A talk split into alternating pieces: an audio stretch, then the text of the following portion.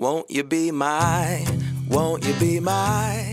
大家好，我是贝儿，我是灰姑娘，欢迎来到性爱成瘾。贝儿，你知道上礼拜娱乐圈发生了一件很大的新闻，你有 follow 到吗？应该大家都知道吧。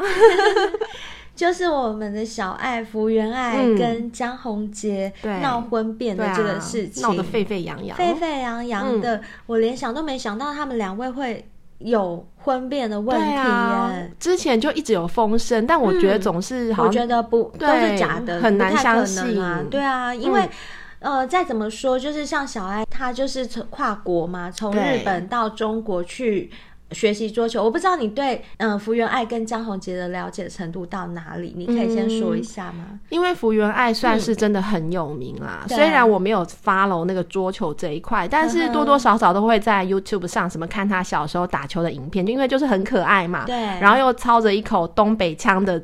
流利的东北腔的中文，对，所以就很可爱啊，所以就知道她这个人。那至于江宏杰，不瞒各位说，真的很抱歉，我以前真的不知道他是谁，然后从他们传出要结婚的消息，我才知道说有江宏杰，台湾有一位桌球的国手叫做江宏杰，然后长得帅帅的，对，从那时候才知道江宏杰是什么人物这样子。这是你对他们这一对金童玉女的认知。对，但是自从他们有恋情以来，看起来就是很恩爱，很甜蜜，令人称羡的一对。对，就金童玉女啊。那我跟你比较不一样的地方是，我对他们两个可能会了解的多一些，是因为我很早就有关注到福原爱这个选手，然后也跟你一样，就是因为他毕竟是日本国籍，却操的一口流利的东北中文。对，而且他的中文造诣非常高，高到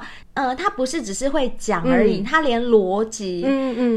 就是已经内化了，他已经内化成那个就像是他的母语一样的程度，这一点是令我很惊讶的。我也是因为这样的惊讶才开始去追他的小时候的影片啦，他从小受训练的影片，还有他的所有相关新闻。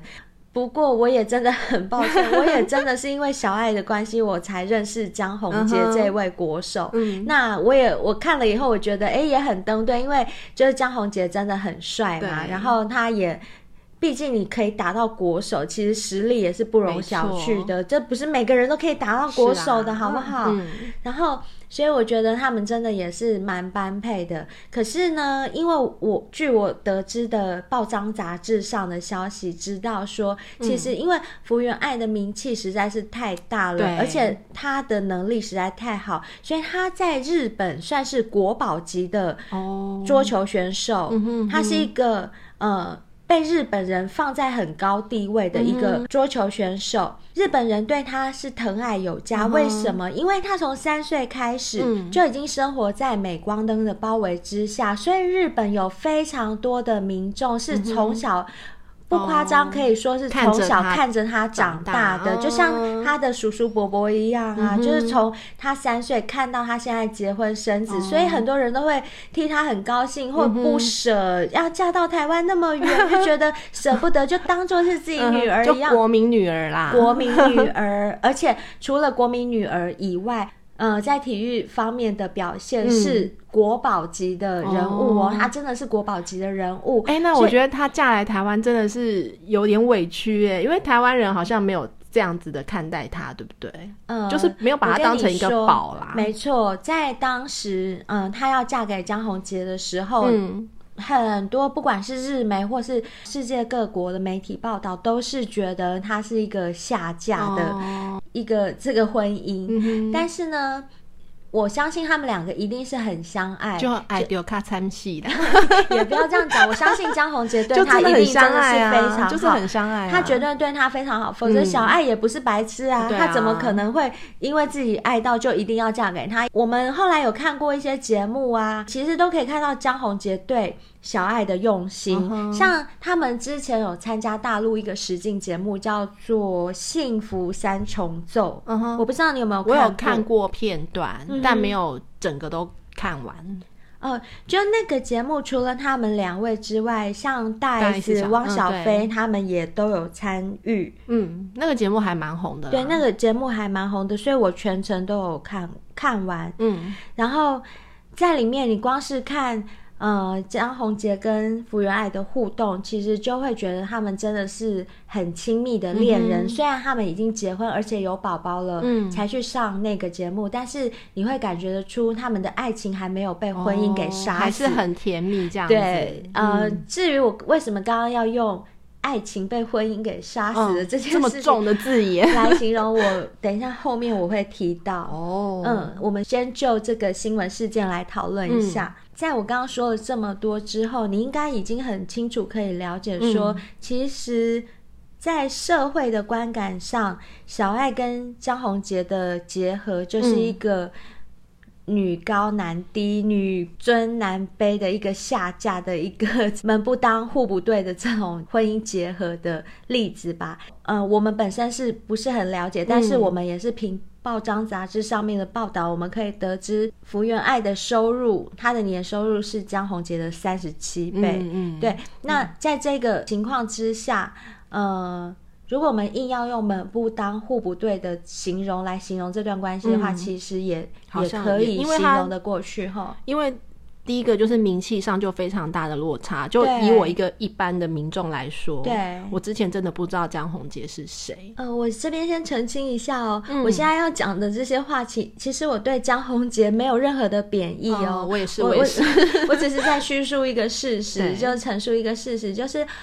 当这新闻一发生的时候，其实我们公司，因为我们公司其实有一些体育选手，就是以前念体育班的同事，所以他们会很注意体育方面的新闻。那这虽然算是娱乐圈的新闻，但是因为他们两位都是体育选手嘛，所以我有同事就会比较关注，然后大家也有在讨论。那就像你刚刚说的，我也有听到同事说，在福原爱之前，其实他是真的是不认识江宏杰的，然后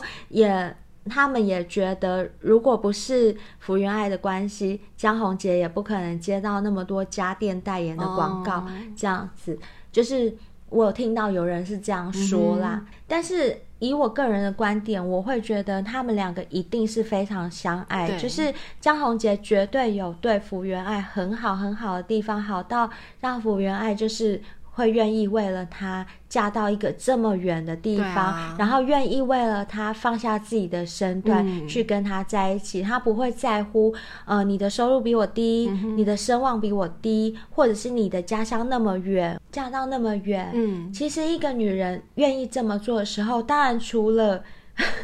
我们讲难听一点，除了瞎了狗眼之外，一定是这个男的有足够的条件可以吸引你这么做嘛，一定非常疼爱他了。对，可是啊，我们经由演艺圈很多离婚收场夫妻的例子，我们都可以看到有一些共同的特质跟原因，就是明明很相爱的两个人，他们结合为夫妻之后，有很大的因素是因为家人的介入，就是其他不相干的家人的介入，让这段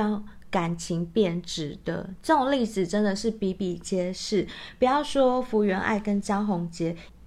对，我在这边先补充一下，就是也许有些听众他们没有看到这则新闻，那我这边先补充一下，就是福原爱跟张宏杰婚姻生变的这一件事情是源自于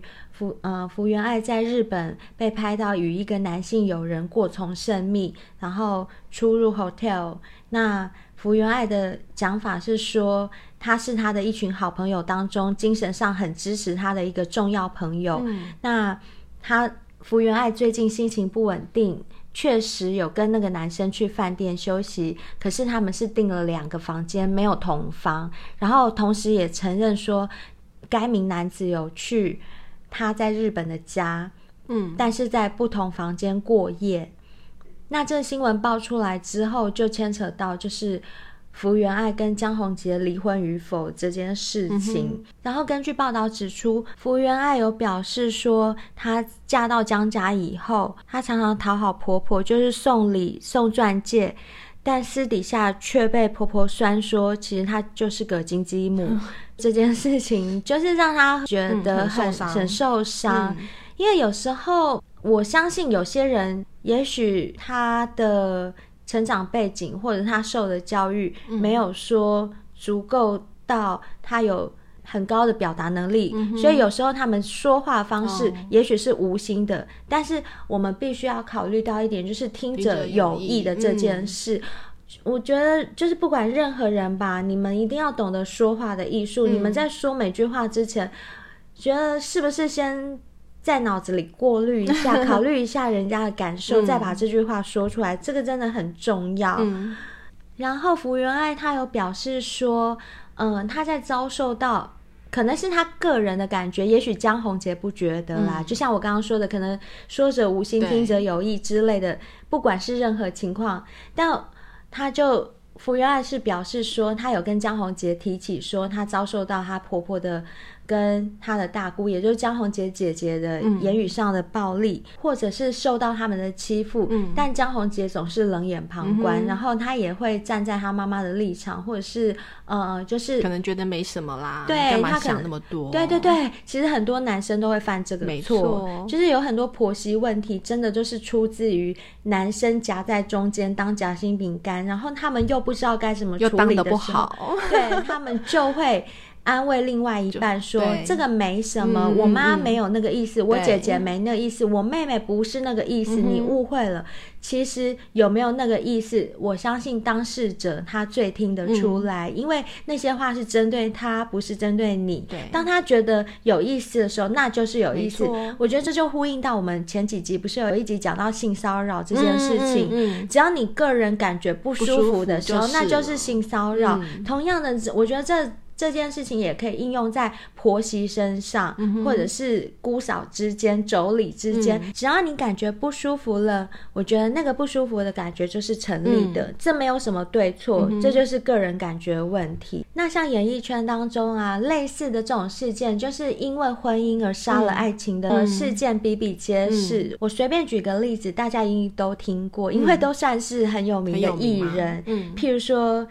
伊能静跟庾澄庆啊、哦、这个你听过吧、嗯嗯、有，你有听过任何关于他们离婚的传闻吗？好像婆婆比较强势是不是？我也是转述就是我看过的报道、哦、所以因为我们毕竟不是当事人，对对对对，所以我们没有权利去做评判，那我们只能够就是说根据公开的媒体的报道来讨论这件事情、嗯、当然我们有看到很大部分的报道有报道说，他们离婚其中一个原因是因为庾澄庆的妈妈一直嫌弃伊能静，就是老一辈的人他们在讲的所谓戏子、哦、拍戏的戏，儿子的子，可是庾澄庆的妈妈自己不是也是相关行业吗？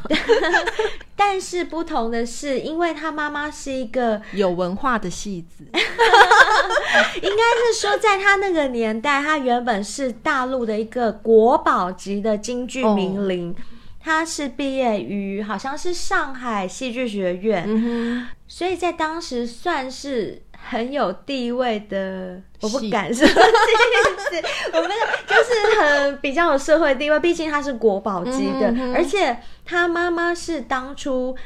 台湾第一批，就是他第一批把京剧带来台湾的这个人、哦、所以说他的这个地位呢就是比较文化人啦，比较崇高一点、嗯、那再加上他妈妈本身是一个很有气质的人、嗯我也是看报道知道我并不认识他但是我们反观伊能静啊、嗯、其实他身世蛮坎坷的、嗯、他其实生长在一个蛮破碎穷困的家庭、嗯、伊能静的生父因为从小重男轻女啊，他居然抛弃了伊能静母女、哦、对，然后后来就是为了养活两个女儿，伊能静的妈妈去日本打工、嗯、然后找了一个日本男人结婚，所以伊能静、哦、他不是日本人，我一直以为他的爸爸是日本人哦，其实不是，他的日本名字叫伊能静江、嗯、但是这是从继父对、哦、从继父的姓，然后也因为家庭有一些困难，所以呢他很早就出道。嗯，那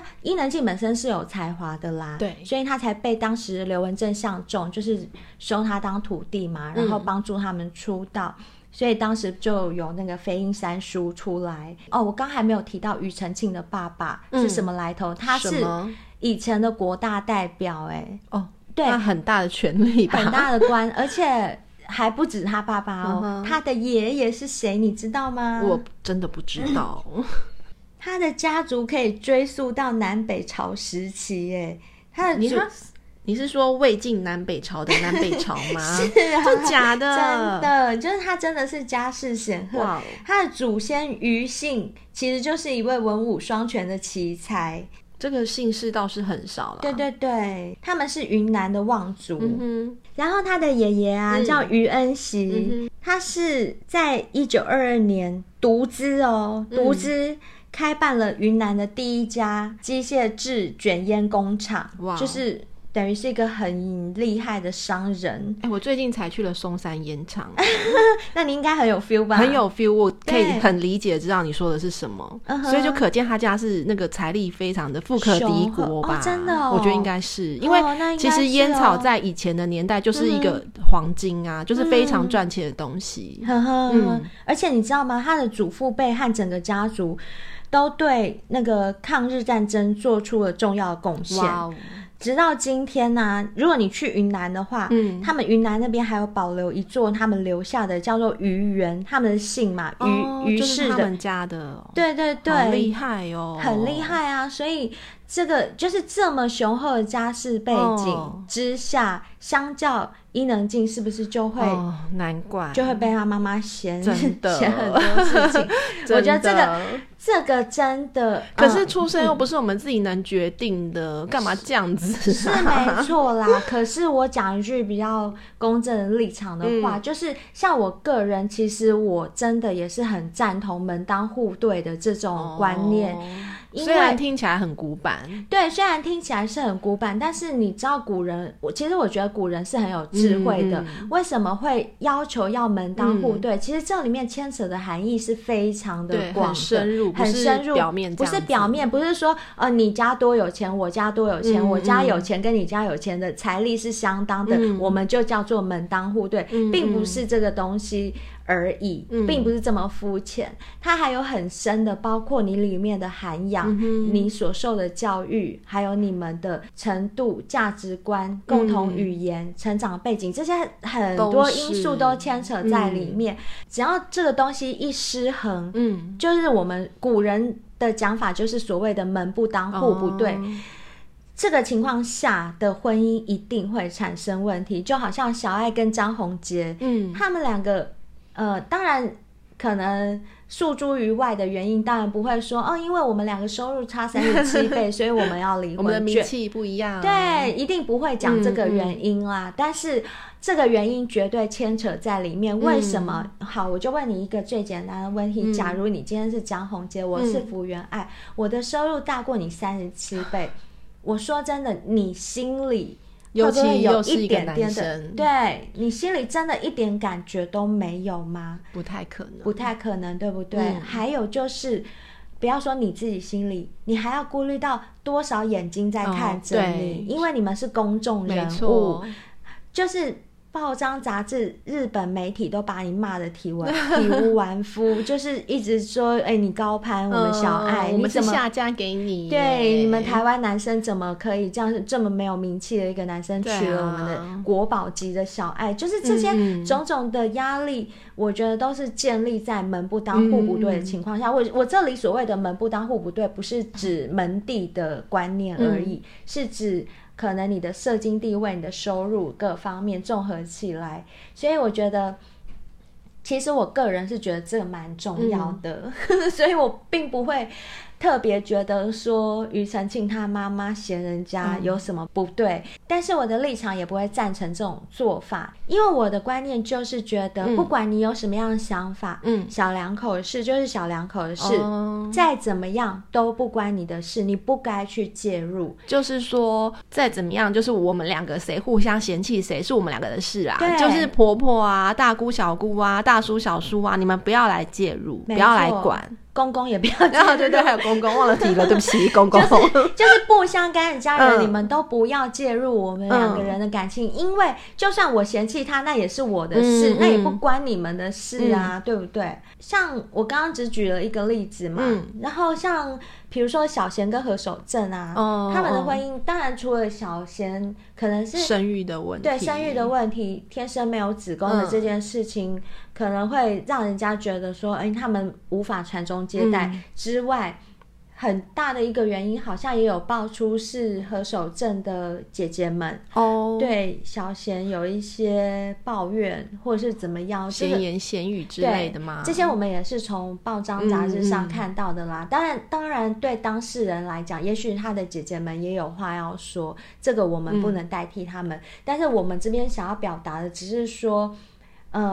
很多婚姻的问题也许就是因为家人过多的介入，才导致两个人的感情生变，就是很简单的一件事啊，因为旁人的七嘴八舌也会变得很复杂，对，就牵扯的人又更多，就更复杂了。没错，而且就像我刚刚讲的，我很支持门当户对的这个观念，我到现在还是一直觉得是这样没错，因为我之前有读过一本书叫做《如何让你爱的人爱你》，这本书上就有提到一个叫做等价原则的观念。你知道什么叫等价原则吗？你可以解释一下。好，那我今天就解释一下。我们先假设我们两个是恋人好了。好，假设你今天家财万贯，我只是一个寒酸女，就是我家里没有什么钱。那如果今天我嫁给你，是不是人家都会说我是攀上枝头变凤凰？就是你一定是看中我的财富啦，看中我的钱财啊，才不是看中我这个人呢。对，然后呢，那我就会饱受社会的舆论，还有我自己心理的压力， 对吧？所以这就是门不当户不对吗？对，这就叫门不当户不对。以古人的说法来讲，可是如果以现代人的说法来讲的话，叫做他们没有符合等价原则。好，我先跟你讲一下等价原则有6项要素。第一个是相貌，第二个是物质，第三个是地位，第四个是知识，第五个是性格，第六个是人品。你应该听不懂对不对？我一个一个跟你解释一下好了。好，比如说我刚刚就已经讲过了，如果你家财万贯，对，那我凭什么嫁给你？你凭什么？凭你很美吗？是啊，我可以凭第一个，我跟你的等价原则就是你虽然很有钱，但你长得很丑，但是我很漂亮啊，这个是你比不上的。所以你的价值就是你的美丽。没错，就我的美貌，这也可以符合一个等价原则来交换的条件。也是，对，这是其中一个。所以你可以看到有些你会觉得很多大明星很漂亮，为什么嫁给一个富豪，可是长得超丑，奇丑无比，很多我们就不要讲谁了。是不是？这就是叫做一个等价原则的交换啊。我知道了啦，就是我们两个谁也不吃亏嘛，就是你觊觎我的财富啊，我觊觎你的美色啊，或者我的肉体，你的肉体啊，对啊，是没错，就是这个意思。对，这样的情况下也是符合等价原则。然后第二个就是我刚刚提到的物质方面，这是什么呢？譬如说你有很多的现金，但我身上有很多的不动产跟动产之类的，就是或者是你有很多的怎么样的财富，然后我有相对价值的物质。你有一颗很大的钻戒。对，这也算哦，这也可以符合等价原则的条件。即使我们门不当户不对，但是我有这样的东西可以跟你匹敌，可以抗衡的时候，这就符合门当户对的条件了。然后第三个就是刚刚提到的地位。地位方面也是一样，比如说你是一个土财主，你国小毕业，然后你就是继承家产，得到了上亿的财产。对。然后呢，我可能是总统的女儿，就是我很有钱，但我没有什么名气，我没有什么社会的地位，没错，但是我有地位。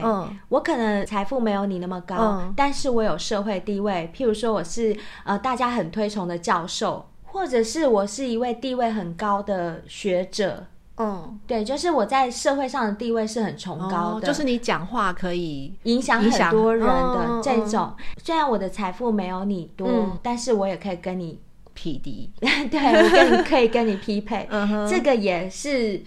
可以交换的等价原则。还有就是第四个知识方面，就又来了，就是我就是土财主嘛，然后我是一个主播，然后我是个草包，对，我留学海外回来的，我就没有读书，怎么样？我不用读书，我还是这么有钱。对，但是我有读书，我就是穷，可是因为钱都拿去读书了。对，所以我都是贷款读到博士的我双博士这时候我还是可以嫁给你，为什么？因为你们家里面没有我这方面的专业知识啊，或者我的能力。力，我可以协助你家庭的企业把它走向更棒的一个巅峰，我可以好好的去运用我的知识来当你的贤内助，这个方面也是成立的哦，可以啊，而且带出去的时候会说这是我没啦，那是波叔呢，双波叔，我不知道该怎么讲，反正就是很高哦，对，这也是可以的，这带出去大家都带得出场面，好不好？对对。第五个等价原则是性格哦，性格指的就是我们假设人都有100个优点或缺点好了，那假设你是一个很完美的98分的人，你有98分的优点，有2分的缺点，刚好我没有那么多优点，可是我刚好就有那2分是你没有拥有的，就是我跟你有一个互补的性格，然后我可以运用我的这2分去帮你补足你的性格当中，让你成为100分，这样的一个互补的关系也算是一种等价交换的原则。还有一个就是人品的部分，就是小姐爱上流氓，对对对对，可以这样举例。我是不是很聪明？你好聪明哦，灰姑娘老师一举例，贝尔同学就可以举一反三呢，是不是？很棒。所以我们两个也是门当户对，我们两个真的是门当户对，可惜我们是两女，不是一男一女，不然我们两个就结婚。所以啊，像你刚刚举的例子，小姐爱上流氓的这种例子，在外人看来可能是一个很荒诞无稽的行径，但是其实它也是可以成立的哦，因为它也符合等价原则6项要素里面的其中一项，它也可以用这样的要素来做交换。所以呢，如果你今天交往的对象跟你是门不当户不对的情况下，你该怎么让自己靠后天的努力去达到所谓的门当户对这件事情呢？因为刚刚贝尔你有提到过一个，你说我们出生在什么家庭，这不是我们可以选择的， 对不对？是啊，但是我们可以通过后天的努力，利用我刚刚提到的等价原则的这个部分去交换你原生家庭给予不了你的所有的东西，就是要提升自己的价值就对了。没错，就是你要提升自己可以用来交换的价格，应该是这样讲，就是等于说增加自己无形的资产，譬如说你多读书，学跳舞，对，嫁给郭台铭嘛，对，就是让你自己更有才华，这件事情真的就是可以让你嫁入豪门，像很多主播啊，对，也是读很多书。你看，像庾澄庆，他第二个老婆就是主播，对对对对对。然后于妈妈就对他好，就是赞誉有加啊。这个就是真的是因为他们符合到这个所谓的等价原则，感情比较能走得长久。是，所以我是觉得，就是借由福原爱跟江宏杰这个例子啊，我得到最大的体悟就是人跟人的结合，第一个要遵守一个所谓门当户对或是等价原则的这个条件，才去做结合，这样产生的问题会少一些。不能说这样完全没有问题，但是我相信绝对会比门不当户不对的这件事情来的问题少一些。那在最后啊，灰姑娘想要念出一段灰姑娘之前自己的体悟写出的一篇文章，因为有感于就是身边太多朋友有感情或婚姻的问题，因为你也知道我就是一个垃圾桶，所有人都是喜欢来跟我抱怨，跟需要我帮他们去想办法，我就是这样的角色啊。所以呢，我就写了一篇短文，我来念一下。好哦。相爱本来就应该是两个人的事，结婚让爱情的捷径掺入了许多杂质，因为婚姻结合使两人之间单纯的爱情变成两家子的连结，这也难怪为什么人家都说婚姻是恋爱的坟墓。一旦结了婚，爱人变成家人，爱情变成亲情，美好的爱情就不复存在了。当爱情演变成家庭时，除了爱的本质之外，还牵扯到了金钱、权力、压力、柴米油盐酱醋茶、后代、不相干的家人等等。有了这些杂七杂八的人事，哪还有余力纯粹的谈情说爱呢？婚姻是法律保障一对恋人在相爱后，基于双方感情上的付出不被辜负而产生自欺欺人的枷锁。事实上，真正相爱的两人是不需要任何条件约束就能紧紧相系，这才是爱情之美，爱情之最。这样美好的爱情，世间难得几人有，如果你恰巧拥有，请务必心存感激，这是老天对你的独厚。以上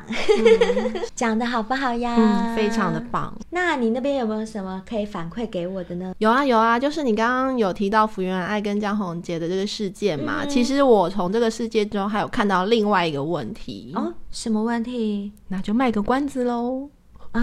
我们下一集再告诉大家。对，星期五见咯。好哦好哦，贝尔老师换你当老师了。灰姑娘好学生要来听听贝尔老师要跟我们讲些什么咯。那我们下次见咯，拜拜。